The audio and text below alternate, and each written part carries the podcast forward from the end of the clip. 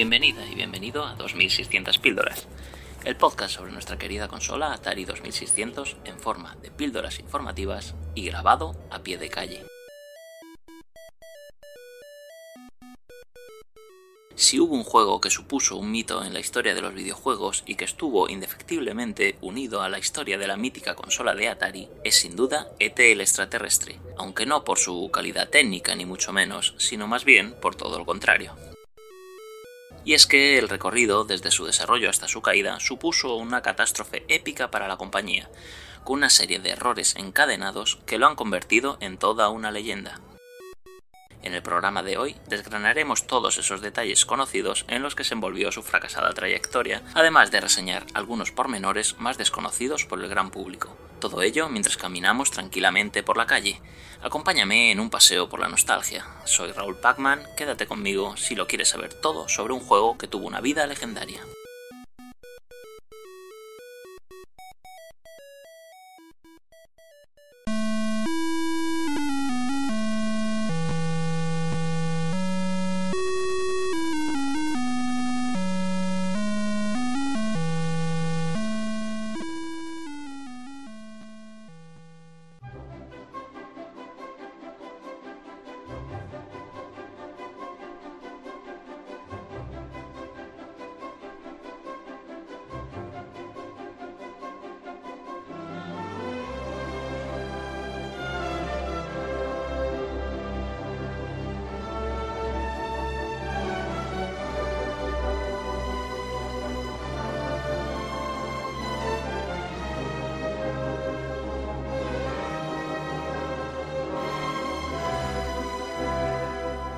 Comprender cómo comienza la historia de ET, hay que viajar hasta el año 1982. El 6 de diciembre, las productoras cinematográficas Universal Pictures y Amblin Entertainment estrenaban en los cines de Estados Unidos una película de aventuras de ciencia ficción para toda la familia, que sería un auténtico bombazo. ET se estrenaba de la mano de un ya consagrado Steven Spielberg, que además también la coproducía. El fenómeno que se avecinaba puso en alerta a otras grandes compañías como Laura Warner, dueña de Atari, cuando pensó que debía hacerse con los derechos de la película para estrenar un videojuego que fuera de la mano de aquella cinta.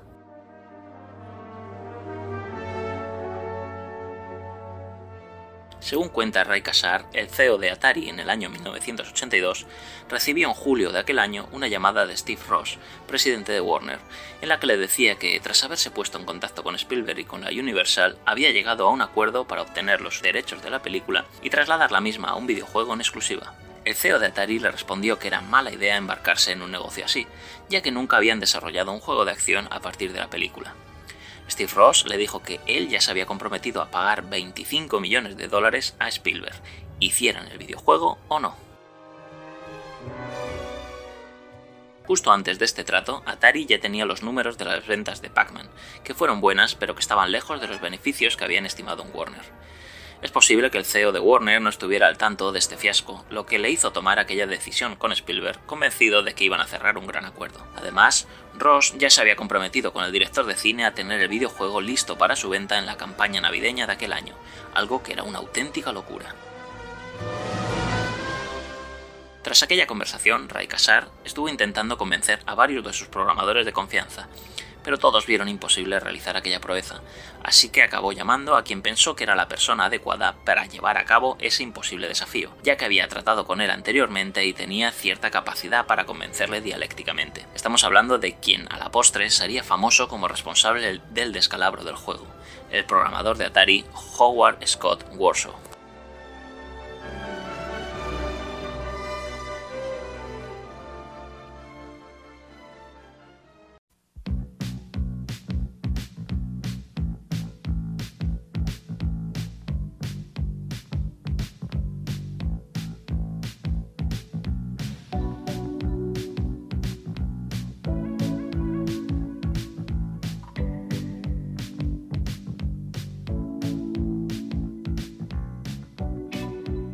Howard Scott Warshaw era un programador graduado en matemáticas, además de economía, que había trabajado en Hewlett Packard, pero que se aburría mucho allí, así que empezó a programar pequeños juegos en la oficina.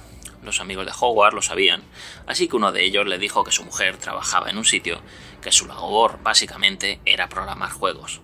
El sitio, obviamente, era Atari.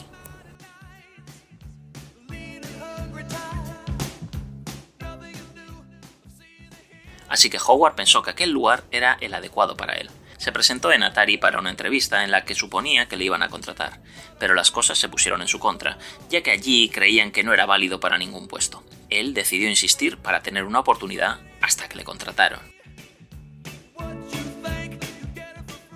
Howard Scott Warshaw realizó inicialmente un par de juegazos increíbles para la consola.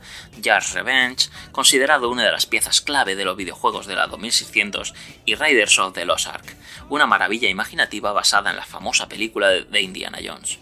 Fue también una adaptación con la que estuvo conforme en su momento Spielberg, así que eso sumaba más puntos para que Howard encabezase aquel proyecto.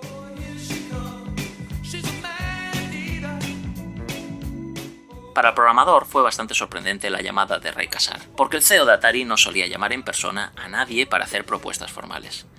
La conversación entre Ray Casar y Howard no tuvo desperdicio. Al programador le dijeron que aquello tenía que estar listo para el 1 de septiembre, ya que tenía que venderse en la siguiente Navidad. Howard le respondió que como sus juegos anteriores el tiempo normal de desarrollo era de unos 6 meses al menos, ya que requería recibir semiconductores, programar y probar, y le estaban pidiendo hacerlo en 5 semanas.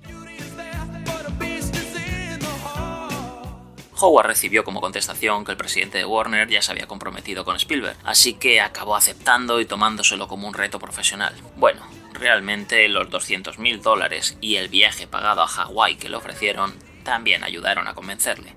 Así que el programador quedó encargado de preparar un diseño y coger un vuelo en un jet privado 36 horas después de aquella llamada para presentárselo al mismo Spielberg y que éste en persona le diera el visto bueno.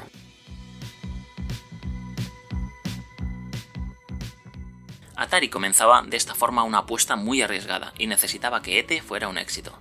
En 1982 las ventas habían alcanzado su tope de 2.000 millones de dólares, pero la empresa estaba perdiendo su posición en el mercado frente a las computadoras personales como Commodore 64, que podían hacer más cosas aparte de ejecutar juegos.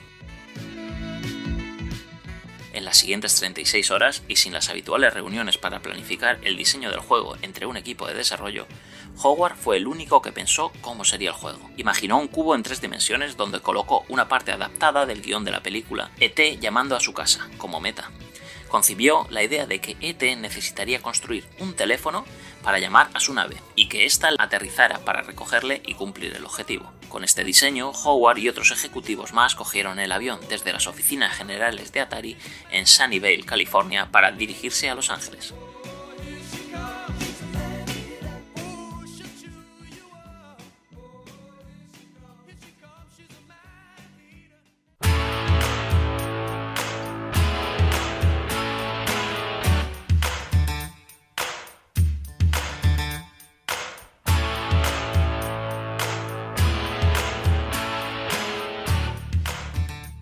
Cuando Howard y el resto del equipo de Atari presentaron el proyecto a Spielberg, este no expresó ningún entusiasmo. Spielberg preguntó si no sería mejor idea crear un juego similar al Pac-Man de Namco. En palabras de Howard, estaba anonadado. Ahí estaba Steven Spielberg, uno de mis ídolos, sugiriendo que copiara un juego. Mi instinto fue querer decirle, bueno, pues Steven, ¿no podrías tú hacer algo más parecido a Ultimatum a la Tierra? Sin embargo, Howard finalmente le contestó que pensaba que Pac-Man era un diseño de juego muy común y le convenció diciendo que ET era una película revolucionaria y precisaba de un juego con la misma espectacularidad. Realmente Howard reconoció al cabo de los años, contra todo pronóstico, que hacer un juego tipo Pac-Man hubiera sido inviable por la prisa del proyecto, pero que si hubiera dado tiempo y se hubiera tomado esa decisión, la idea de Spielberg era mucho mejor.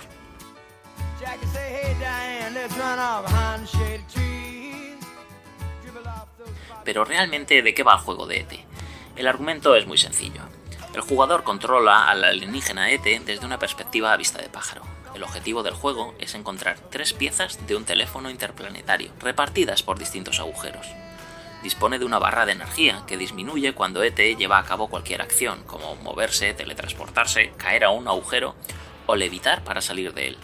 Dicha energía aumenta al recoger caramelos Reese Pieces, una marca real que se comercializa en Estados Unidos. Cuando se consiguen nueve de estos caramelos, ET puede llamar a Elliot para obtener una pieza del teléfono.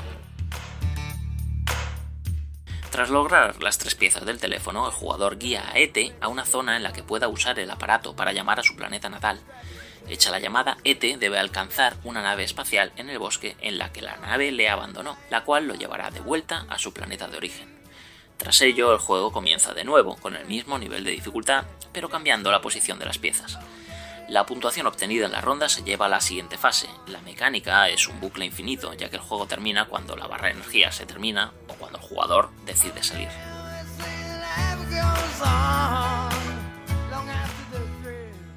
Howard comenzó a programar todo esto en la oficina, pero después de un tiempo se dio cuenta de que había un problema. Necesitaba todavía ir a casa a dormir y comer de vez en cuando. Así que se instaló otro sistema de desarrollo en su casa para que nunca estuviera más de dos minutos de trabajar en el código, con la excepción de cuando estaba conduciendo. El ritmo fue tan frenético que incluso Atari asignó un gerente para asegurarse de que Howard no olvidase comer y pudiera seguir con su trabajo. Pese a que en Atari consideraban que era una locura hacer un pedido inicial muy alto, debido a que no era posible hacer un estudio de mercado, desde Warner decidieron pedir inicialmente 4 millones de copias del cartucho, además de acompañar el lanzamiento de una brutal campaña de publicidad de 5 millones de dólares, la más cara que se había hecho nunca de un videojuego. Estaban convencidos de que sería un acierto, tanto que incluso en el cartel que anunciaba el juego se podía leer ET necesita ayuda de su amigo humano, y ese eres tú. El precio del cartucho, pese a los habituales 20 dólares de los juegos de Atari 2600, se había fijado en esta ocasión en 39,95. La dura realidad llegó al poco de comenzar a venderse. Realmente su modo de juego era muy poco intuitivo, por lo que era necesario leerse el manual de instrucciones antes de ponerse a jugar, o si no resultaba realmente difícil saber qué había que hacer. La gente no estaba acostumbrada a este tipo de mecánicas, de hecho quizás solo el famoso Adventure usaba un modo de juego similar, muy alejado de los arcades de disparo rápido y que no precisaban de ningún manual para aprender a jugar en pocos segundos.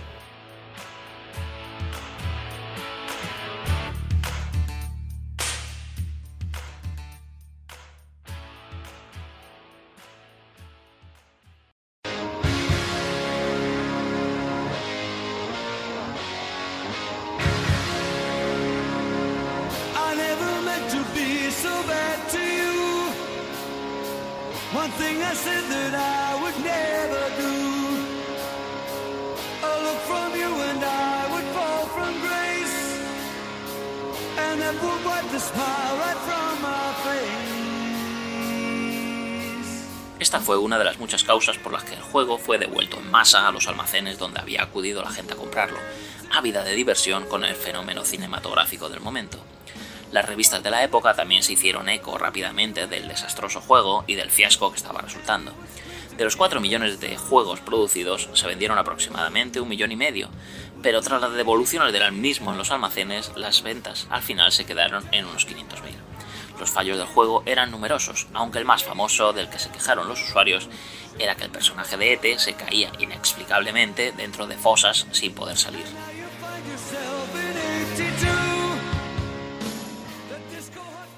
En diciembre de 1982, Atari registró ventas decepcionantes para ese año, y el valor de su propietaria, Warner Communications, se desplomó.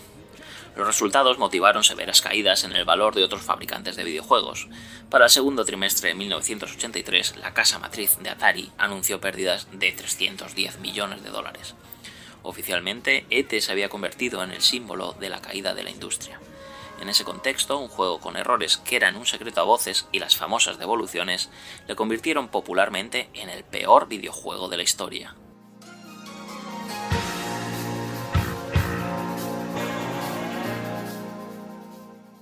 La leyenda dice que el juego era malísimo y que por eso lo enterraron, pero en realidad le dieron otra oportunidad, ya que antes de eso, Atari lo reeditó en 1986, aunque tampoco cuajó en aquel momento.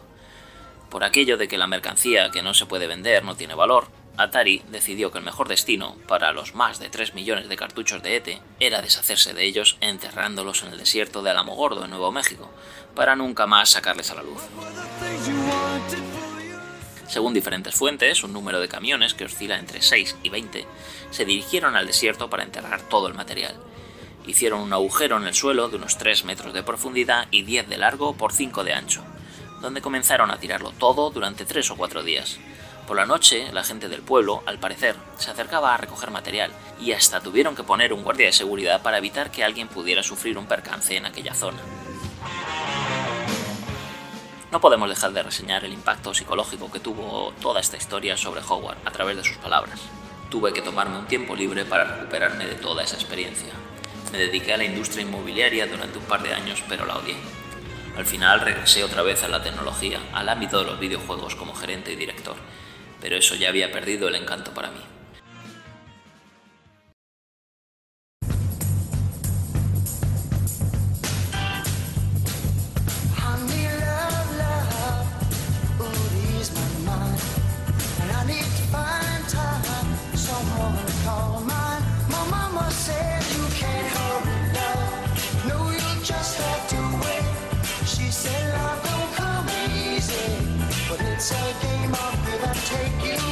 El programador, tras algunos episodios de depresión, inició unos proyectos de escritura y producción en televisión.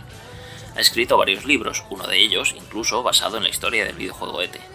En el año 2008 acabó su formación como psicoterapeuta, en parte por compensar el trauma que tuvo con el juego de ET, según sus declaraciones. Además, la ciudad de Alamogordo permitió que se realizara una excavación pública y Howard fue invitado a asistir, un evento que sirvió de material para el documental del año 2014 Atari Game Over, cuyo final incluía el espectáculo de desenterrar los famosos cartuchos del desierto, sembrando algunas dudas sobre su autenticidad, aunque hoy día se toma como un hecho real. Dado su reconocimiento en el mundo del videojuego, en el año 2019 se le pudo ver como invitado en la convención Brasil Game Show. Howard allí comentó en una entrevista que trabajar en Atari le supuso una gran experiencia para combinar arte con tecnología y que al haber sido el creador de los juegos Jazz Revenge y ET, considerados lo mejor y lo peor de la consola, tiene el récord del mayor rango de opiniones, más que ningún otro desarrollador. Todo caso, cree que ET ha sido una gran contribución para toda la gente a lo largo del mundo a la que le gusta odiar algo. El fenómeno histórico asociado a este videojuego ha dejado incluso una canción dedicada al mismo, creada por el grupo de música indie Wintergreen y titulada When I Wake Up, donde los componentes del grupo aparecen en el videoclip jugando a ET y yendo al desierto en busca de los cartuchos enterrados. Puedes ver el curioso vídeo en YouTube, por supuesto.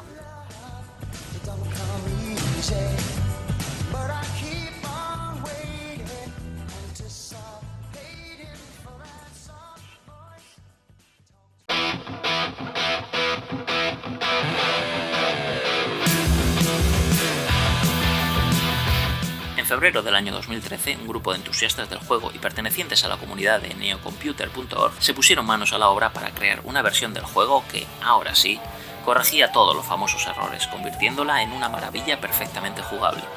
Las famosas quejas por las caídas recurrentes del protagonista en el juego, el color del pequeño extraterrestre o la dificultad mal medida quedan subsanadas.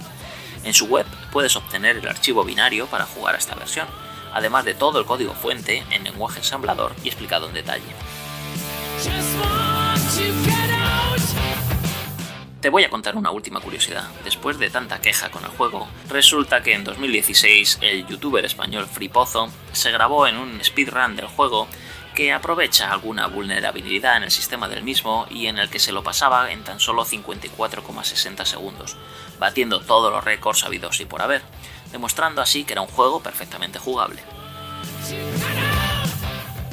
Y hasta aquí este programa de 2600 píldoras dedicado a la historia de este pequeño gran juego que como ves sigue dando coletazos incluso hoy día. Si nunca lo has probado, te animo desde aquí, dadas las facilidades existentes en la actualidad para emular, a que pruebes este título de Atari, si es que nunca lo jugaste, y juzgues personalmente la calidad del mismo, ahora que conoces su historia. Recuerda seguirme en la plataforma iBox. Me encantaría que, además de decirme qué te ha parecido el programa, me comentases si llegaste a jugar al ET de Atari 2600, qué te pareció o si lo consideras tan malo como la impronta que ha dejado en la cultura popular. Te agradeceré todos los me gusta o comentarios que me quieras dejar, algo que animará a que este proyecto de divulgación siga adelante. Saludos y nos vemos jugando.